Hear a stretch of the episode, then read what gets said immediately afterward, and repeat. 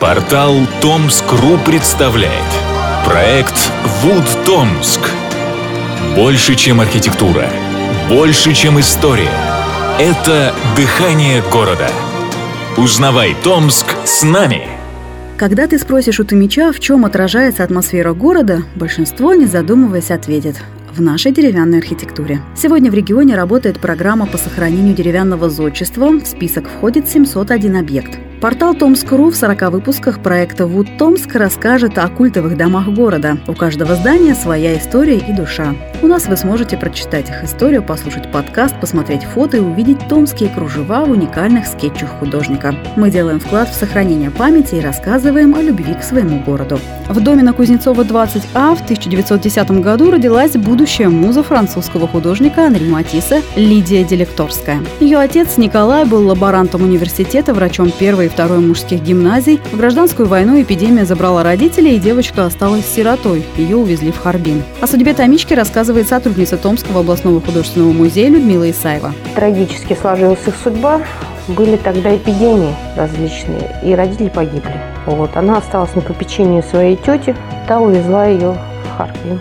И позже вот она уже появилась в Париже как ученица, ну а потом как личный секретарь и муза великого художника. Девочка из провинциального Томска.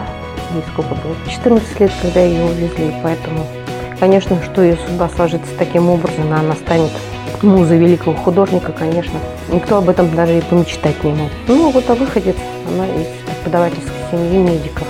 Осенью 1932 года художник Анри Матис развесил по Ницце объявление. Художник ищет помощницу для ведения дел. Посуду мыть заставлять не буду, об ущербе для невинности можно не беспокоиться. Я женат. Сегодня лицо девушки можно увидеть на многих картинах художника. В доме с ним жила жена, которая болела и почти не покидала комнаты. Супруги часто ссорились. Поначалу французский художник и лидер течения фавистов Анри Матис помощницу не замечал, изредка выходил из мастерской. Однажды его взгляд задержался на девушке, и он попросил ее не двигаться. Сделал зарисовку Лидии. Такие эскизы повторялись все чаще. Художник попросил девушку позировать. В 30-е годы Анри сделал более 100 работ с Лидией. Во время сеансов он рассказывал о своей жизни. Жене Матисса увлечение моделью казалось чрезмерным. Когда художник художника не было дома, она уволила девушку. Лидия быстро уехала в Париж, но Матис снова позвал ее. В этот раз она стала личным секретарем художника. Делекторская написала о Матисе две книги. Она умерла в 1998 году на 88 году жизни.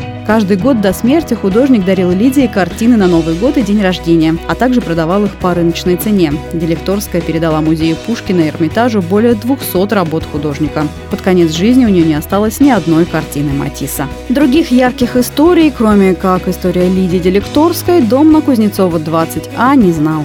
Он не выделяется на фоне других томских памятников архитектуры. При этом хорошо отреставрирован и выглядит новым. Можно разглядеть все узоры, посмотреть на красивую лестницу на второй этаж с двора, пояснила сотрудница Томского областного художественного музея Людмила Исаева. Дом этот интересен тем, что это дом усадебного типа, то есть там несколько домов в одной усадьбе. В общем-то, конечно, видно следы новой реставрации.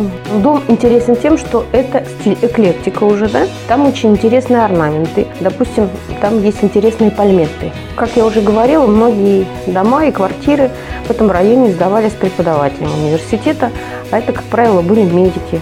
То есть первый факультет, который был открыт, это медицинский в нашем университете. Сама улица Кузнецова раньше была черепичной. На ней были небольшие мастерские по изготовлению черепицы для крыш домов.